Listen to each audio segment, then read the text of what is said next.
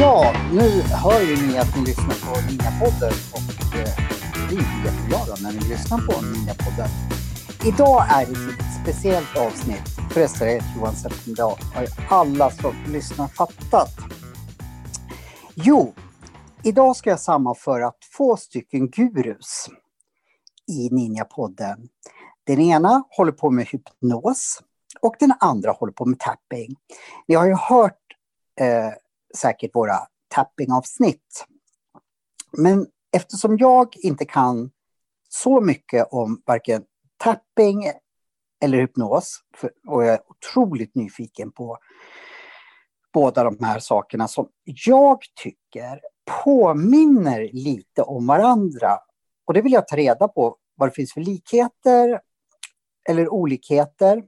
Och då tänkte jag, då bjuder jag in två stycken av poddens gurus. Sofia och Linda. Välkomna! Tusen tack, tack Johan! eh, nu, nu hörde ni vad jag sa och det ska ni göra. Eh, vad, om vi börjar med dig Linda, vad vet du om tapping? Eh, jag vet faktiskt inte så mycket. Vad bra!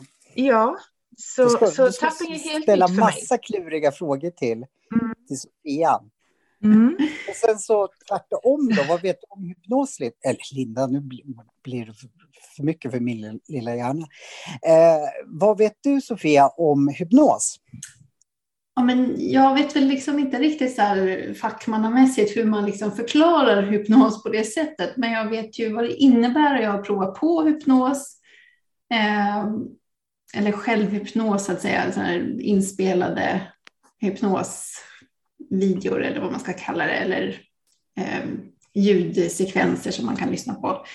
Eh, så att jag har ju provat på det, så jag vet ju i alla fall, jag har ett, något hum av hur det går till, men, men liksom lite mer om bakgrunden och sådär, det, det har jag inte riktigt koll på. Så att, ja, men jag har lite, lite koll.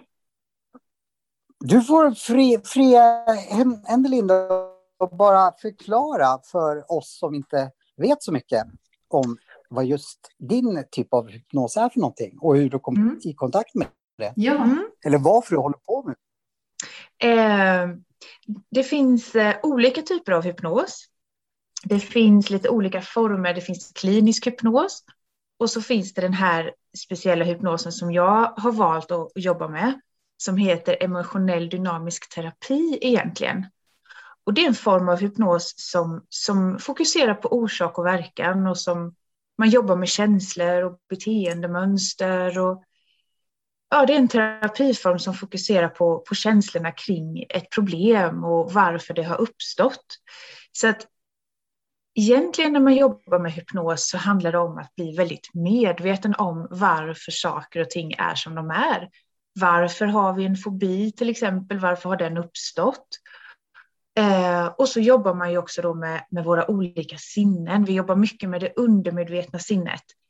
Eh, för inom hypnosen så eh, jobbar man med att det som vi har lärt oss eh, innan, innan sju års ålder ungefär, det är det som skapar vårat, våran grund kan man säga till eh, hur vi beter oss och hur vi tänker och hur vi känner så sen när vi blir vuxna.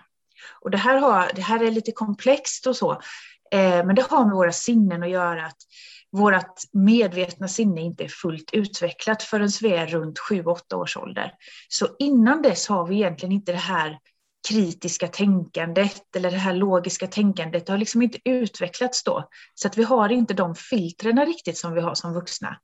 Eh, så därför så påverkar det här de här första sju år, av vårt liv så pass mycket av våra känslor och hur vi agerar och hur vi tänker och känner helt enkelt.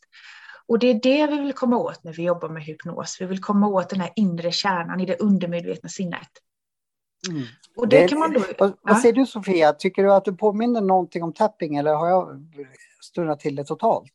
Nej, men absolut. Det är mycket det vi jobbar med också inom tapping, att vi vill komma åt vårt undermedvetna och jobba med de här minnena som vi har lagrade i vår minnesbank som påverkar oss på olika sätt och som kanske påverkar oss negativt på, på olika sätt och liksom hur vi tänker om oss själva och om omvärlden.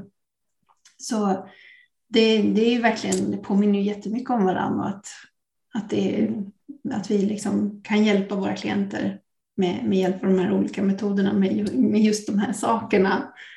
Att vi kan komma åt det här på olika sätt. Då. Och med tapping så kommer vi åt det genom att tappa och stimulera de här akupunkterna då, att vi då kan komma åt vårt undermedvetna. Medan man hypnos då kommer åt det genom, genom hypnos då istället. Ja. Mm.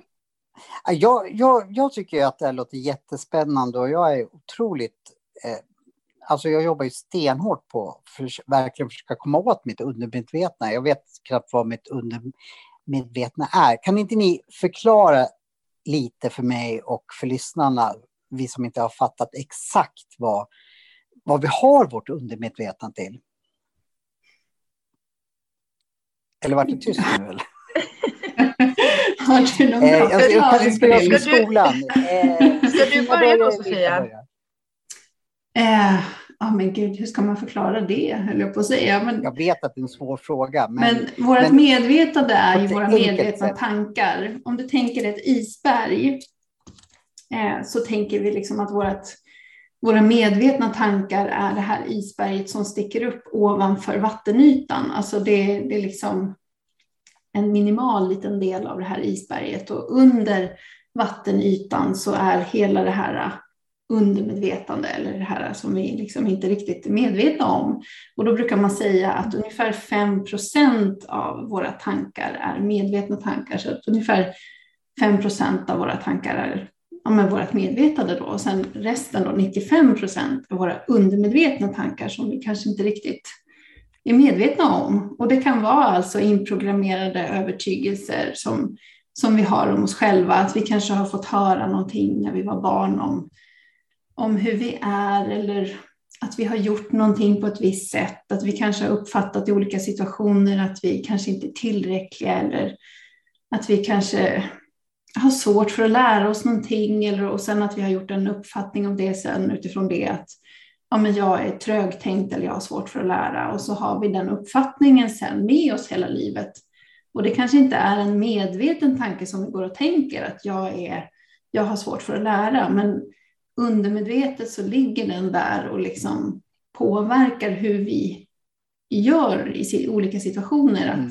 Den påverkar vår förmåga att kunna lära oss saker då, till exempel om det är just en tanke som vi har eller, eller om vi känner oss otillräckliga till exempel så, så kommer det är den fram hela tiden. jätteviktigt att vi har koll och kunna jobba med vårt undermedvetna. Om nu det är 95 procent som styr våra han- handlingar och vi är omedvetna, då det är ju liksom hela liv, eller ja, det är nästan allt 95 procent, så då är det jätteviktigt att jobba med sitt undermedvetna om man då vill förändra saker. Har jag rätt? Ja, ja, det är ju Ja. verkligen det. Absolut. Mm. För det gör ju Och då, jättestor skillnad att om vi har väldigt mycket begränsande övertygelser då, små, som man kallar, alltså begränsande övertygelser, begränsande tankemönster, begränsande tankar som begränsar oss. Sådana här tankar som ja, jag jag. klarar inte det här eller jag kommer bara misslyckas eller sådana tankar som hela tiden liksom ställer till det för, det för oss när vi ska göra saker, när vi ska försöka ta oss fram i livet, om vi ska söka nytt jobb eller om vi ska göra en förändring i livet, om vi vill gå ner i vikt och liksom tänker att Nej, men jag har misslyckats förut så det är ingen idé att ens försöka, då kommer det hela tiden blockera oss eller förstöra för oss och sabotera för oss när vi försöker liksom göra de här förändringarna som vi vill göra. Så att det är jättejobb, jätteviktigt att vi jobbar med de här äh, övertygelserna, och då för är annars alltså kommer både de att... hypnos och tapping väldigt effektiva redskap för att komma åt sitt undermedvetna. Mm, Mm. Precis, Vad- och jag tänker också att det, det undermed, alltså, det är därför det är så svårt att bryta vissa mönster, alltså vissa mönster som vi har i livet och man kanske inte förstår varför man ständigt hamnar i samma typ av relationer eller man hamnar i samma typ av jobb eller sådär, så, alltså, som man egentligen kanske inte vill eller som man egentligen vill komma ur, men så hamnar man i det i alla fall. Och det handlar också om att vi är lite, ja, och vi är, inom hypnosen så pratar man mycket om att vi är programmerade. Jag tycker att det egentligen är ett, det låter lite illa, men på ett sätt så är vi programmerade utifrån vårt undermedvetna sinne. Eh, för att det styr så mycket. Och har vi inte riktigt koll på det och förstår det så är det väldigt svårt. Att änd- det betyder inte att man inte Mm. kan ändra på de här sakerna. Men då måste man aktivt och medvetet förstå varför, varför beter jag mig så här och varför hamnar jag i det här. Eh, för inte förrän då så kan man liksom ändra på det. Mm. Vi måste bli medvetna om Alltså vi måste bli medvetna om våra tankar och varför vi tänker som vi gör. Så. Mm.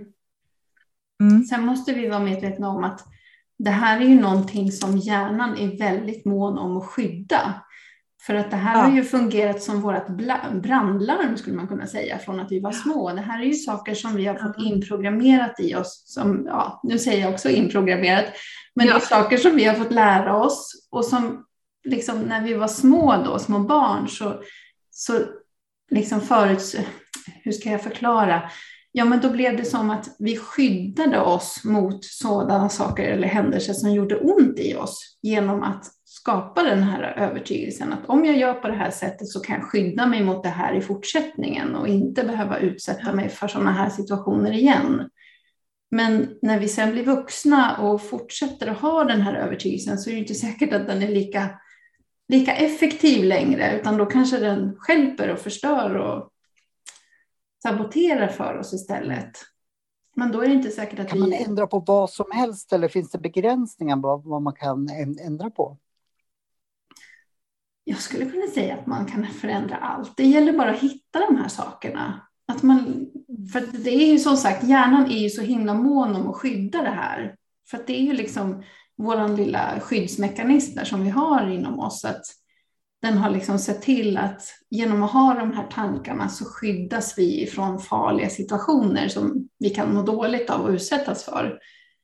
Och då är det ju som sagt lite knöligt att hitta det här, så då behöver man ju verkligen rota runt för att hitta det här och då kan man liksom behöva gräva lite djupare.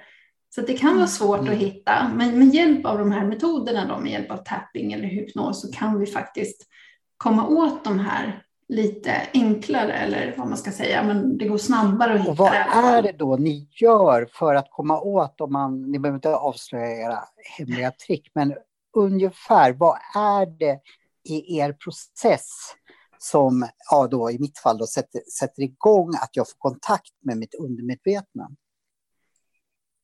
Vill du börja, Mm. Linda? Ska jag börja? Ja, Ja. absolut. Eh, nej, men, nej men så här, eh, jag tror att för många är hypnos eh, någonting som är lite obehagligt och lite flummigt och man tror att man kan bli lurad in till saker och ting. Men faktum är att vi befinner oss i hypnos två gånger om dagen, precis innan vi vaknar och precis innan vi somnar. Och det är när det medvetna sinnet egentligen kopplar ifrån lite grann. Ehm, och det är ju precis som du pratade om Sofia, det här försvaret som vi har när vi är vakna, det här logiska kritiska tänkandet. När vi kopplar av och när hjärnan befinner sig på en djupare avslappningsnivå som kallas för teta, eh, eller hypnos då, så fungerar det undermedvetna sinnet lite som en inspelningsskiva. Och det är därför som självhypnos då, som jag har spelat in eh, och har en ljudbok om, är så bra och effektivt för att när vi är i det här tillståndet, i det här djupa avslappna tillståndet, det är ett tillstånd egentligen mellan, precis mellan vakenhet och sömn. Så det betyder inte att man sover, det betyder inte att man inte är medveten, men hjärnan är väldigt avslappnad. Eh, och då är den också mottaglig för information. Och här kan man då alltså, ge information till den som lyssnar som den personen har nytta av. Till exempel om man vill eh, tycka bättre om sig själv så kan man då lyssna på repetitiva saker som, som talar om som, och, som att bra saker om sig själv eller så. Mm. Hur jag ska förklara det här. Men eh, man är mer mottaglig. Och likadant om man har en klient framför sig som man jobbar med hypnosterapi och man kommer åt den här djupare delen, det här undermedvetna i det här avslappnade tillståndet, så har vi inte heller det här försvaret som vi har när vi är vakna. När vi ska hitta logiska förklaringar eller precis som Sofie också säger hela tiden, att vi ska försvara det här, som, försvara det här beteendet som vi, som vi hela tiden har. Eh, och därför kommer vi åt grundfunktionerna till vårt beteende och till våra känslor på ett helt annat sätt. Mm. Det låter jättespännande. Mm. Eh, tycker du, Sofia, att, att det stämmer in det... Försvann du nu, Johan? nu försvann Johan. Nej. Det, eh, du försvann lite där. Kan du upprepa lite bara vad du sa, Johan? Eh, Linda på ett annat sätt.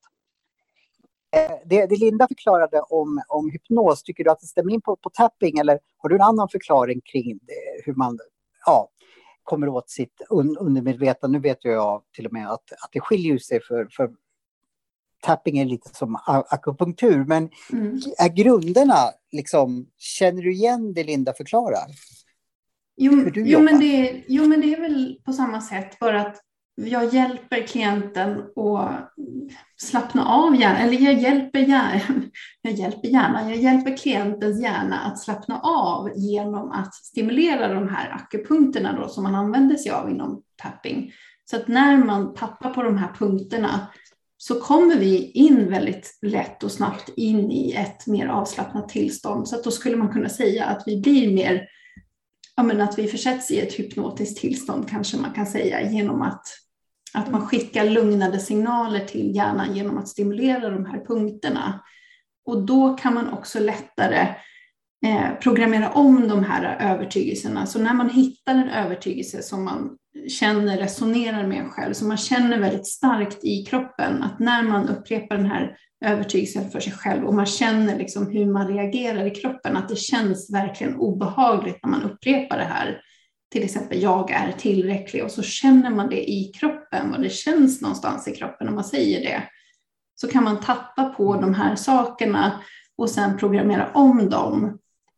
Och då när jag tappar så brukar jag liksom låta klienten få uppleva händelser eller situationer eller minnen som den kan liksom relatera till de här begränsande övertygelserna, för då är det också lättare att komma åt och läka de här sakerna. För oftast är det ju inte bara en, någonting som vi har fått höra någon gång, utan det är oftast en händelse som har skapat den här tolkningen om att vi är otillräckliga eller vi är värdelösa eller vi är misslyckade eller alla de här hemska sakerna som vi får för oss, de har oftast med någon händelse att göra. Och sen har det liksom skapat en tolkning i oss som sen har blivit till den här övertygelsen som vi sen har liksom repeterat för oss själva om och om igen under lång tid tills det sen har fastnat i oss och blivit den här begränsande tankemönstret som vi sen liksom undermedvetet har på autopilot inom oss, skulle man kunna säga. Mm.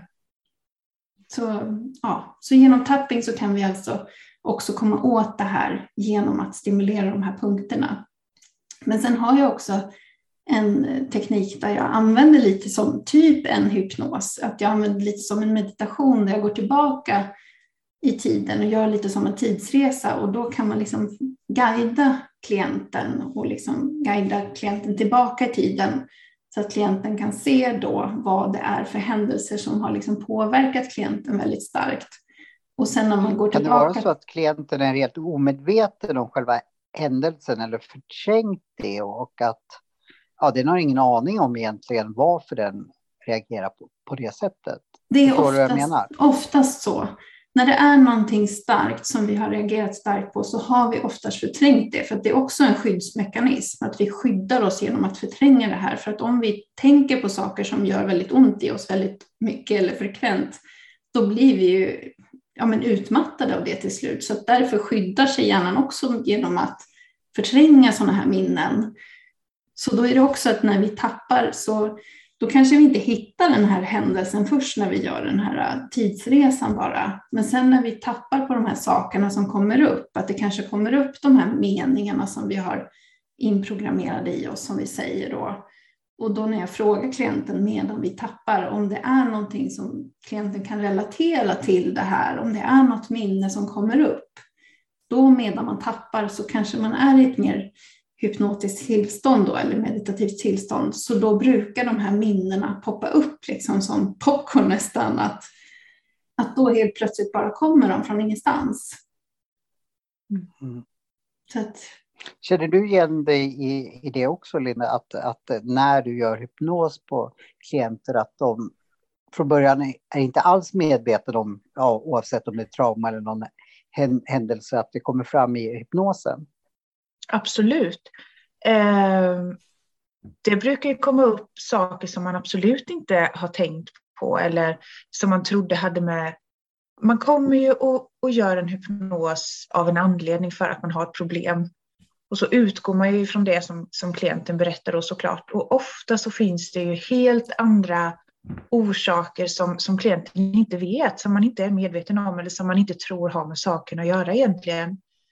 Eh, till exempel när man jobbar mycket med övervikt till exempel, så är det inte alls ovanligt att det ligger övergrepp bakom. Eh, mm. så, och så skyddar man sig då genom att göra sig själv oattraktiv, till exempel.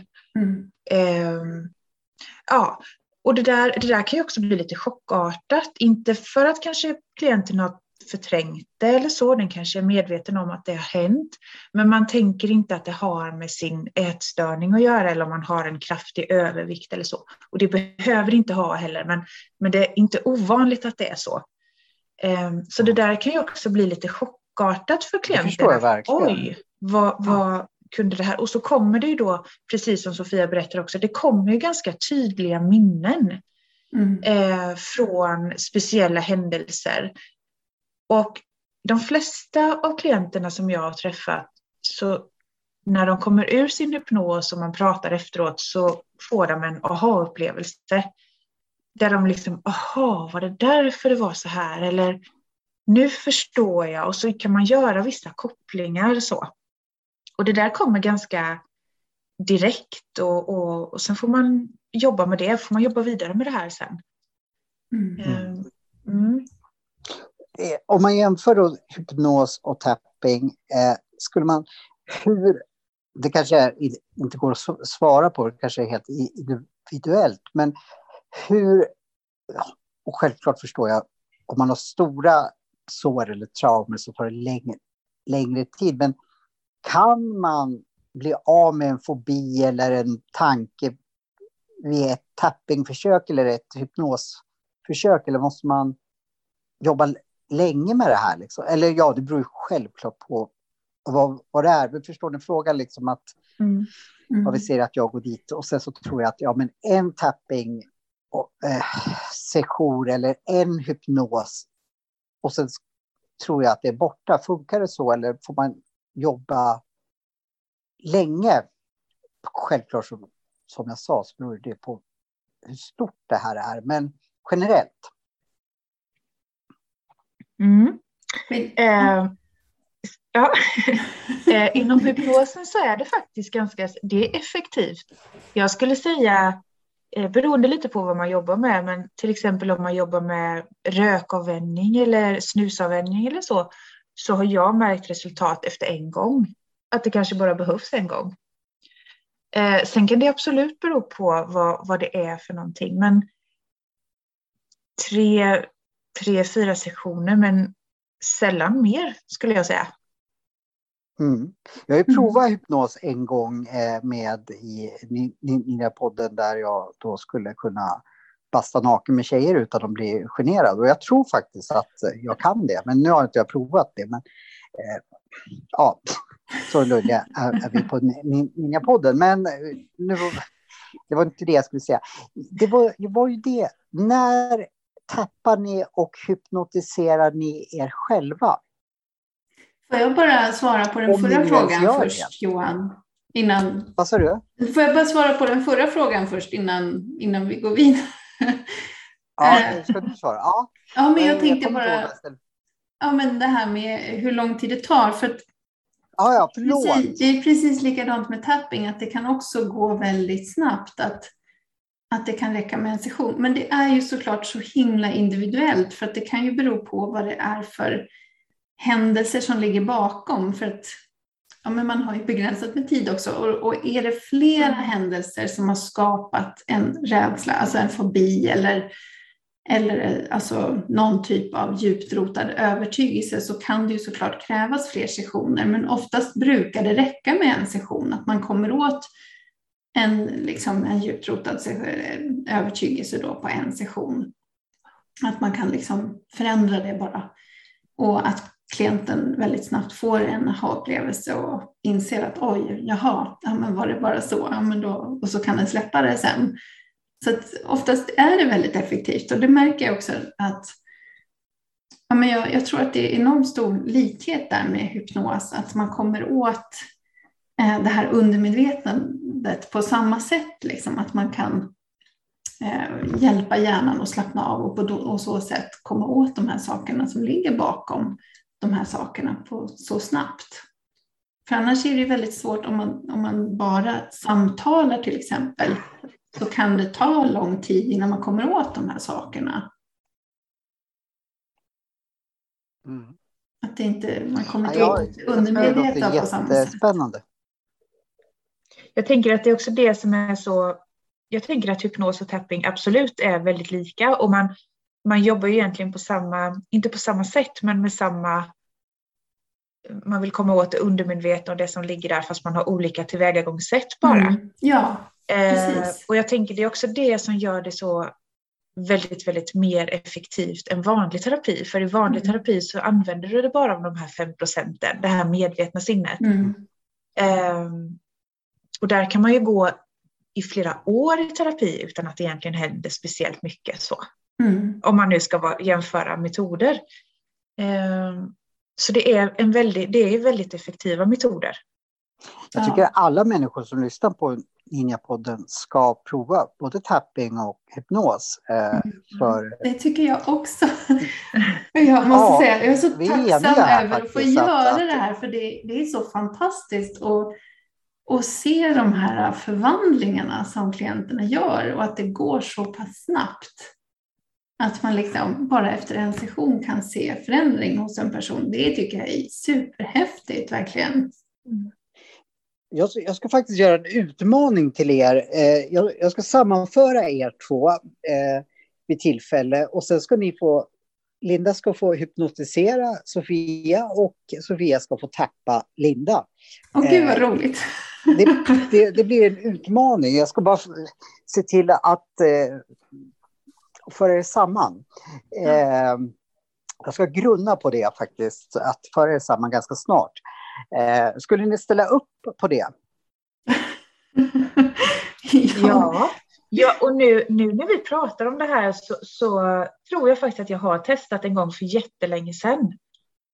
Eh, jag vet att jag var hos en kvinna som jag skulle, fast jag skulle jobba mer med ögonrörelser. Men gör man det i mm. tapping också? Eh, Ja, det beror på. I TFT som är den liksom ursprungliga versionen, då, då ja. har man en teknik som eh, där man har ögonrörelse också. För då menar man på ja. att man kan komma åt olika delar av hjärnan genom att liksom, titta åt olika håll och röra ögonen på ja. olika sätt. Eh, den har, har gått ifrån lite grann nu idag. Man använder sig inte lika mycket av den längre. Eh, men jag använder mig av den i början. lobotomi? nu, ja, nu är det lobotomi. Ja. Nej. Det har jag gjort. Men det var så länge sedan jag gjorde Nej. det där så det har jag nästan glömt bort. Ja, man märker inte så mycket på det att, att du, du är lobotomerad. Men det gör nej, man på nej, mig. Tack, tack eh, Johan, tack. Ni, ni ska svara på den här frågan också. När tappar ni respektera, eller blä, blä, blä. När, när eh, ja du då Sofia, när tappar du på dig själv och du Linda, när hypnotis, självhypnotiserar du dig själv? Eh, Eller gör ni det ja. Jo, men jag tappar varje morgon, eller varje morgon, men jag försöker tappa varje morgon, för då liksom Eh, men typ som att jag primar mig själv inför dagen eller grundar mig själv inför dagen. Så att jag, om jag känner mig stressad inför någonting, att jag vet att jag har mycket att göra inför dagen eller liksom hur jag ska få ihop schemat med barn och lämning och hämtning och allt vad det är och hej och hå och matlagning och få ihop det med alla kunder. Så, så brukar jag tappa på de här sakerna på morgonen för att liksom släppa taget om den här stressen redan innan jag startar dagen och kan liksom försätta mig i ett ja, men lugnt tillstånd och liksom se klarare. Okej, okay, ja, om jag lägger upp det så här så kommer jag få ihop dagen och då kommer det inte bli något problem. Liksom. Då kommer det gå smärtfritt, smärtfritt hela dagen. Eh, och jag märker också att det underlättar verkligen med, med barnen, att jag får mer tålamod, att jag liksom blir mer lugn och harmonisk när jag liksom, ja, men får iväg barnen till dagis och skola på morgonen. Och att jag liksom kan hantera dem på ett bättre sätt. Så det här du får blivit... en bättre dag helt enkelt. Ja, men jag får en bättre dag och jag känner att det här är någonting som jag ser fram emot när jag vaknar på morgonen. Så det är liksom, det är inte så att jag känner tvång att det är någonting jag måste göra, utan det är någonting som jag ser fram emot, som jag känner att men det, här, det här vill jag liksom ha på morgonen, för då vet jag att min dag blir bra. Mm. Du då, mm. Linda? Eh, använder ja. Nej, alltså, det är lite svårt att hypnotisera sig själv. Eh, det är ju i så fall om man lyssnar på självhypnos då. Eh, och jag skulle givetvis kunna lyssna på mina egna avsnitt, men jag tror inte att det blir så effektivt för mig. Däremot om jag lyssnar på någon annans avsnitt eller någon annans självhypnos så, så skulle det vara jättebra såklart. Men... Jag vet inte fall, fall jag har sagt det, men lyssnarna kan ju verkligen, eh, ni som har då Storytel, gå in på Storytel och eh, så googlar, eller googlar, skriver ni, man skriver ditt namn, efternamn är Olqvist va? Har jag uttalat -huh. det rätt? Och jag, så, jag tror så det räcker att man... Bok. Ja, och jag tror det räcker att du söker på självhypnoser. Heter, och det är tre, tre avsnitt där med, med, som är som en serie där man liksom sakta men säkert lär sig och kommer in i det. Jag har där. gjort dem jättemånga gånger. Ja, och mycket fokus handlar om att man, ska, ja, att man ska lära sig att slappna av och, och liksom bli mottaglig. Så. Eh, men det jag försöker göra för att få svara på din fråga så är det ju att Eh, jag försöker alltid vara medveten om mina tankar. Det har jag med mig från hypnosen. Eh, kan du förklara, hur är man medveten om sina tankar? Jo, men det blir när man, när man är medveten om varför jag tänker som jag gör eller varför jag känner som jag gör så kan jag också styra mina tankar på ett annat sätt. Mm. Det finns, eh, jag tror att vi tänker ungefär 60 till 70 000 tankar om dagen. Oj. Och 90 mm. procent av de här tankarna är ungefär detsamma som dagen innan. Alltså vi tänker ungefär samma tankar. Och våra tankar skapar ju också samma typ av känslor. Det här kan man ju testa sig lite om man tänker en viss tanke. Hur känns det då i kroppen och så? Eh, så att man behöver bli lite uppmärksam på hur man tänker och vad man tänker. För det skapar oss alltså en viss känsla, det skapar en viss sinnesstämning. Och när vi har en viss känsla också så, där, så, så tankar och känslor och beteenden hör ju ihop. Mm. Så, så att för mig blir det viktigt i vardagen att försöka vara medveten om hur jag tänker och på vilket sätt det påverkar mina känslor och på vilket sätt det påverkar mina beteenden och sådär. Det där borde jag mm. verkligen ta och lära mig, för jag tror jag tänker helt onödiga tankar ibland. Eh, vad är det för knep för att man ska liksom kunna vi ska ju prata mycket mer om hypnos längre. Vi ska, mm. Det här var ju bara en skumning. Men har du något konkret råd hur man kan sortera upp sina tankar? För jag är helt övertygad om att jag tänker... Men jag skulle helt enkelt vilja vara medveten om vad jag tänker. För vissa tankar mår jag bra av, vissa tankar mår jag inte bra av. Mm. Så jag vill... Mm. Jag bara får för mig att tankarna bara kommer, men det mm. låter ju otroligt bra om man kan bestämma lite hur man tänker eller ha koll i alla fall på Ja. Förstår vad jag menar? Ja, absolut. Nej, men jag tänker att om man börjar med att börja reflektera över vad det är för tankar man har, kanske och, och under några dagar, och så, och så försöker man jämföra de tankarna lite. Det här tänkte jag igår också, ungefär mm. vid den här tiden. Menar du ungefär, att det är ett effektivt sätt att skriva ner eller ska jag bara reflektera? Ja. Nu tänkte jag på Linda ja, men och Sofia. Att man börjar bli, ja, det, det är ett aktivt val att börja bli medveten om vad är det jag tänker i olika situationer till exempel. Vad är det jag tänker när jag möter vissa människor? Och hur får det mig att, att tänka, alltså känna kring de här personerna egentligen? Och så kan man testa sig själv lite grann sådär att när jag möter just den här personen så känner jag alltid så här. Mm. Och vad är, det, vad är det som händer i mig egentligen då? Hur tänker jag om den här personen? Och så kan man prova att tänka, men jag ska prova att tänka annorlunda nästa gång jag träffar den här personen. Att man, att man, liksom, mm. man, får, man får jobba med sig själv, man får vara väldigt aktiv och vara väldigt medveten och observant och reflektera över sina tankar. Till exempel när vi vaknar, vi vaknar ofta på samma sida. Eh, vi går upp och har ungefär samma rutiner varje dag. Vi, vi är vanemänniskor och det är även våra tankar, våra tankar är vanemässiga. Det har inte liksom. jag tänkt på. Ja. Det, det, stämmer säkert. Ja. Mm. Så att, ja, det handlar om att bara börja någonstans och reflektera över hur, hur, hur går mina tankar över en dag? Och att man också börjar reflektera, tänkte jag ungefär likadant idag som jag gjorde igår? Och mådde jag och kände jag ungefär likadant idag som jag gjorde igår? Att man liksom någonstans måste man börja reflektera över hur man tänker och känner och så. Mm. Ja, jag tycker det här, det här, det här låter ju... Det här är ju ofta saker, nu kan jag bara tala för mig själv, som man bara tar för givet. Man tänker inte på det här, men, men ja. Mm. Det här ska jag börja tänka på.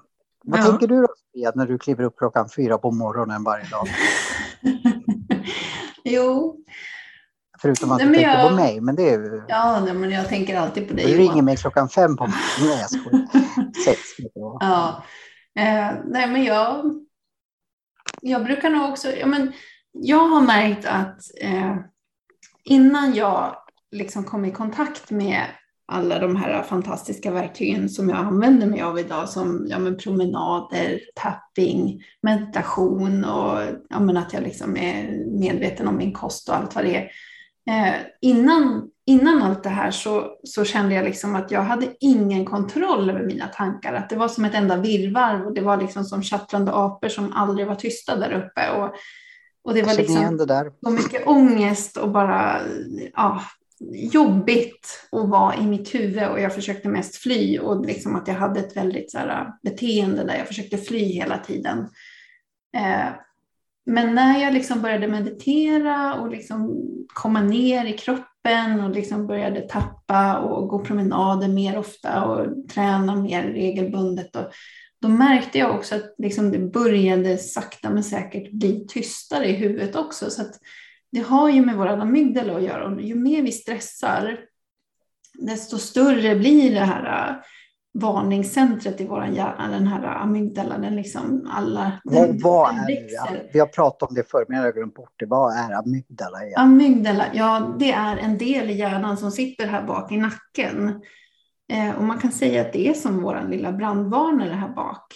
Så det är en del som är kvar sedan vi var grottmänniskor eller liksom sedan urminnes tider. Så det är en, en uråldrig del av hjärnan som har levt kvar sen, sen vi liksom levde från början, sen vi från början utvecklades till människor. Och den är ju från början utvecklad till att ja, men vara som en brandvarnare, så att när vi utsätts för faror eller står inför någon hotfull situation så ska den här delen i vår hjärna då aktiveras och se till så att vi får igång det här stressreaktionssystemet, alltså vårt fight or flight system, så att vi ska kunna fly eller försvara oss mot den här faran då som vi står inför. Och ju mer vi stressar, desto större blir den här amygdala, desto mer hjärnceller utvecklas och växer eller ja, eh, föds det. Jag tror att min amygdala är större än Globen alltså. Ja, men jag tror också att du har stressat väldigt mycket Johan.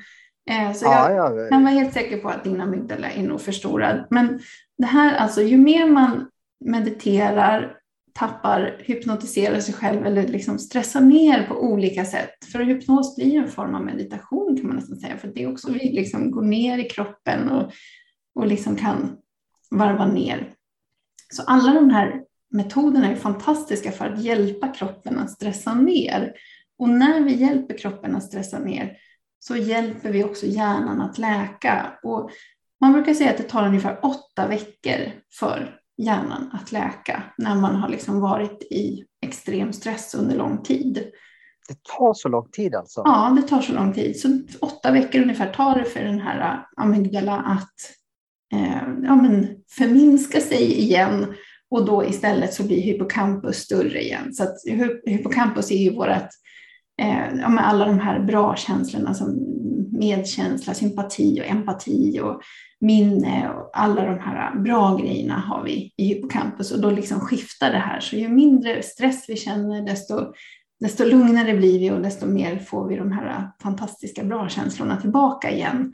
Och då blir också tankarna lugnare, så då blir det också lättare att bli medveten om vad man faktiskt tänker och höra i de här sakerna. Okej, okay, ja, men nu, nu tänker jag inte så bra saker här. Ja, men det här vad kan jag göra åt den här tanken? Kan jag ändra den på något sätt? Kan jag tänka så här istället? Och det, det är lite svårare när vi har ett enda virrvarv där uppe mm. med chattrande apor. Men det går absolut också och vi ska absolut börja jobba med det då också. Men det är, det är lite mer utmaning bara. Det ska vi göra. Det är därför ni två är med i Ninja-podden. För vi ska ju jobba med, och dels med mig men även liksom lyssnarna, att, att, att de de ska veta vad tapping och, och hypnos är och vad man ska ha, eller vad man kan eventuellt få hjälp av om man nu väljer någon, någonting av hypnos eller tapping. Jag hade förresten en, en utmaning till er två. En, ännu en utmaning? Tillsammans. Ja. Mm. Nu blir Linda jätteglad, för hon älskar att få utmaningar. Men eh, Sofia, du ska mm. gå in på Storytel och göra en av eh, Lindas övningar i hennes bok. Mm. Och vad heter? Eh, Linda går in antingen på eh, Tapping Heart som är Sofias hemsida eller så hittar du den på Ninjapoddens Instagram, tror jag i alla fall, där du har lagt ut någon av övningarna. Och sen så gör ni det under, för jag, jag gör ju båda, och sen hörs vi igen om typ en eller två veckor. När ni har mm. gjort det, kan vi, då har ni prövat varandras arbetsredskap. Så, så får ni en större inblick i vad ni pysslar med. Och sen så får jag er samman sen, så livepoddar vi. Eh, det är steg nummer tre då. Köper ni den utmaningen? Ja, absolut. Absolut. Eh, Eh, Eh, ska vi också, ni älskar ju att berätta om er själva, ska, du, ska vi säga någonting till lyssnarna att ja, men det här, att du Sofia säger någonting, det, det här ska jag se om Lindas metoder kan hjälpa mig med. Och sen så tvärsom om, om att Linda säger det redan nu så att lyssnarna vet om och sen så får ni, får ni själv bestämma om vi hörs om en vecka eller två veckor där ni har jobbat med de här grejerna och sen så får ni tala om resultatet. Mm. Ja. Blir det, så, blir det jobbigt för er eller tror ni? Det är lite roligt så här att, för då kan ni coacha varandra. Liksom, om, om du Sofia säger, ja men jag har problem med, med en, vad fasen är likton för någonting? Ja men skitsamma. Ja, ja, ja, det vet jag inte om man kan hypnotisera bort. en bok som står där, jag blev av, av mina lik. Skitsamma. Eh, och sen så säger ni det, det, nu och sen så får ni säga på en skala 1 till 5 hur, nu snor jag lite av dina saker eh, Sofia som du säger i den här videon som jag gör, liksom gradera det från 1 till 5 vad det är idag och sen så under två veckor eller vad, vad ni nu tycker man ska jobba med det. Och sen så säger ni efter de här två veckorna då när vi hörs igen. Ja, det var fem från början, men nu har jag gjort de här tapping respektive hypnosgrejerna och nu är det bara se. Ja, förstår ni hur jag tänker? Det är inte ofta folk gör det, men jag tänkte fråga er. Gör, förstår ni hur jag tänker? Ja, jag förstår hur du tänker ja. Johan.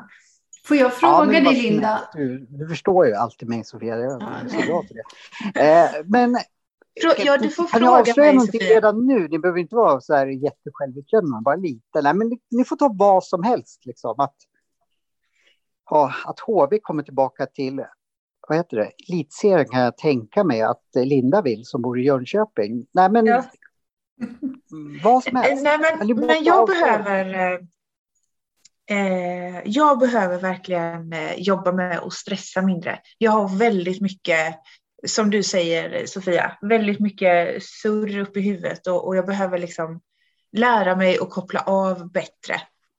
Eh, jag tror ibland att, att eh, ja, så skomakarens barn om man säger så. Man kanske inte alltid, eller jag är inte alltid jättebra på att använda mina egna metoder, utan ibland kanske det behövs något annat så.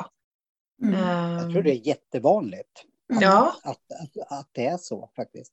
Ja, ja men då, ja. då, då får vi utmaningen att hon ska stressa mindre via mm. tapping. Och du då, Sofia, vad, ja, vad har du för någonting? Jag, jag tänkte fråga Linda, nu, nu sa hon ju att det var mer emotionella problem, så, så frågan är kanske, för att jag har hört att man kan hypnotisera bort allergier och intoleranser.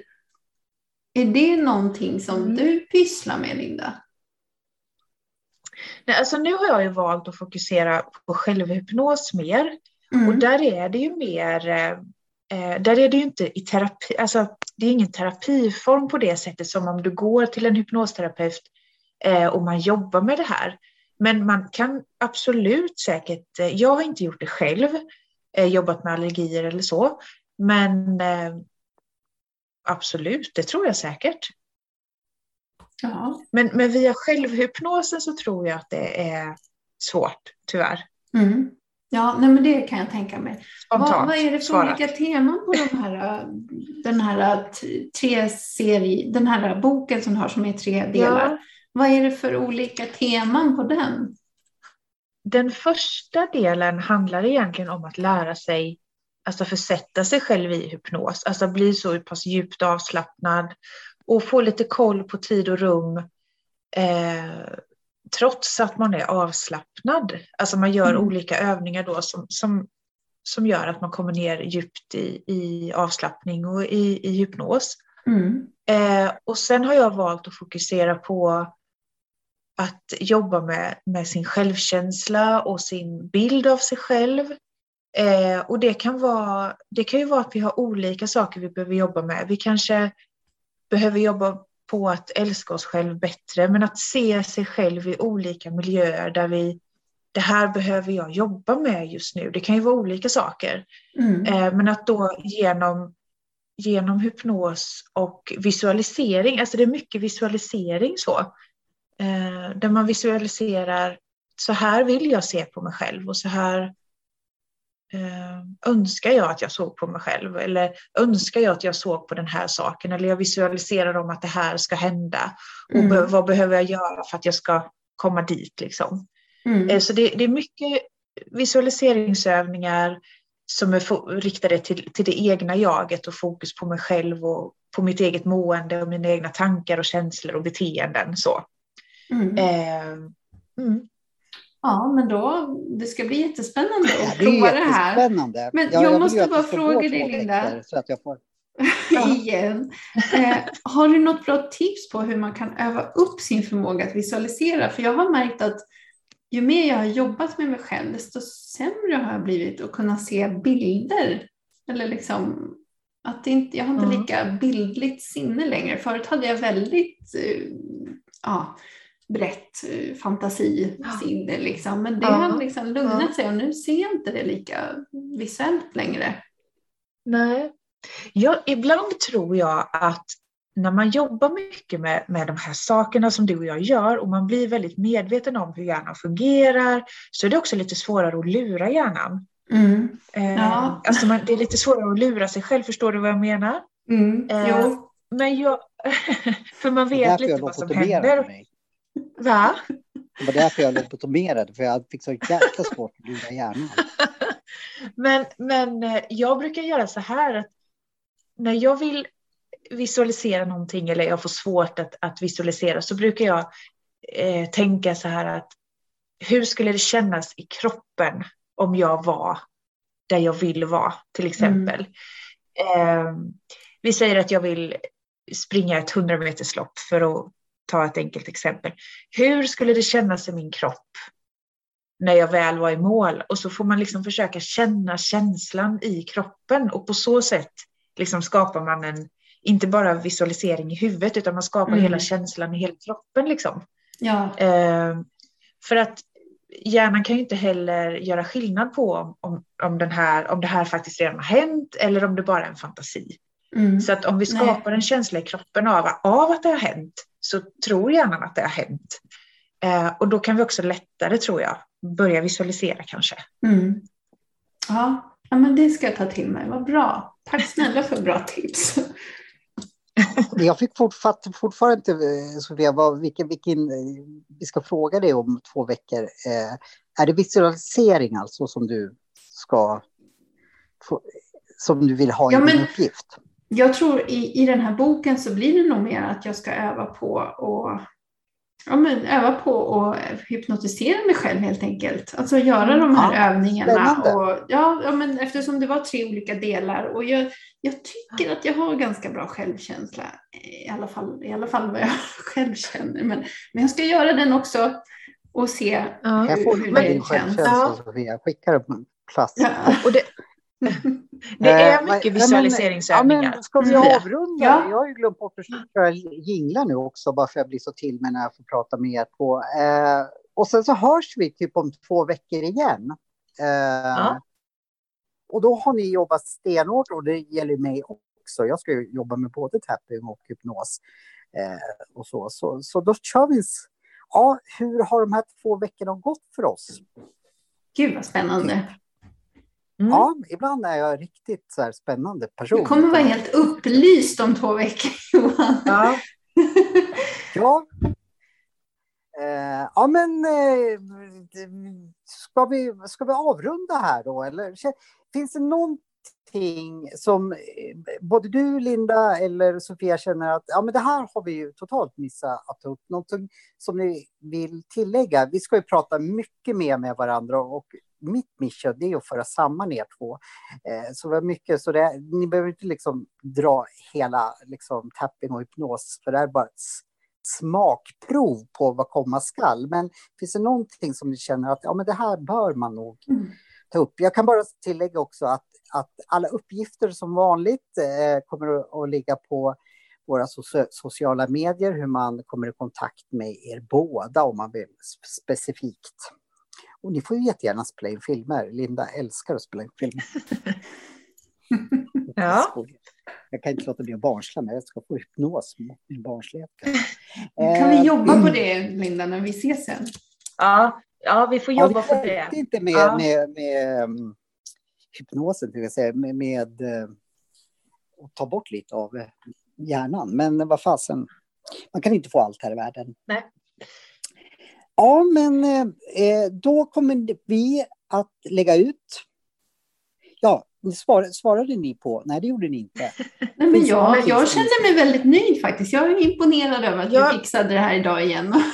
Liksom- Ja, det är tack vare Ja. dig. ja, ja, ja. Du, du är tekniker och du, du, du är ett så här kinderägg. Liksom. Du är allt möjligt. Och sen Ja, jag älskar när du säger att jag är ett kinderägg. Ja, Ja. kan inte du säga det så alla lyssnare får höra det att det var det finaste någon har sagt till dig. Det är jag Ja. stolt över. Så. ja, det är den finaste Ja. komplimangen jag någonsin har fått. Jag är ett Ja, kinderägg. och då är du till och med gift, liksom. Det är Ja, helt ja, du ser. roligt alltså. Fan, nu växer jag flera meter här. Mm. Ja, men eh, Linda ska krya på sig någon liten förkylning. Eh, vad ska du göra Ja. idag? Vad jag ska Eh, göra nu? Ja, Ja. en typ, bara som typisk avslutning. Liksom. Som en typisk Kan man avslutning. säga så kanske? Ja, Ja. men vad, man brukar ju ofta säga så här, ja, vad, hur ser er sommar ut? Men det är lite tidigt kanske att planera det. Då får ni säga vad ni ska göra idag. Fast du behöver inte säga liksom just dagen idag för att eh, vi vet ju inte när det här kommer ut. Så, ah, jag börjar bli trött så jag vet inte vad jag säger. Eh, men jag, det ska jag säga, jag får ju tacka så otroligt mycket att ni vill vara med i Ninja- Ninja-podden och dela med er. Men det här är bara liksom en liten föraning. Vi ska ju, alla lyssnare ska liksom kunna vad tapping och hypnos är och vi kommer hitta på massa roliga spännande grejer vad man kan använda de här två fantastiska verktygen. Har jag sammanfattat det bra då eller? Ja, det har du. Det tycker jag. Ja, Verkligen. vad bra, vad bra. Ja, men eh, ni får sköta om er så länge. Jag, jag hoppas ju att eh, det går två veckor snart så, så att eh, du får höra hur det har gått för er två. Tack för Ja. att vi fick komma. Ja, tack för att Ja, vi fick vara med här idag Ni är igen. mina gurus. utan er klarar ju inte jag att heta Johan Seffer. Liksom. Eh, eh, lovar ni också att, att ni lägger ut någon liksom, grej på våra sociala medier om, om det här av, avsnittet eller så där? Så att, ja, mm, får fria händer. Mm. Ja, men vad kul att få prata med på. Ja. Eh, sköt så länge och tack alla lyssnare att ni lyssnade på oss. Eh, så måste ni lyssna om två veckor igen. Ungefär när Sofia och Linda har prövat varandras metoder. Mm. Gud vad spännande. Ja, då ses vi om två veckor igen. Ja, hej hej! Hej hej! Ha det så bra! Hej hej!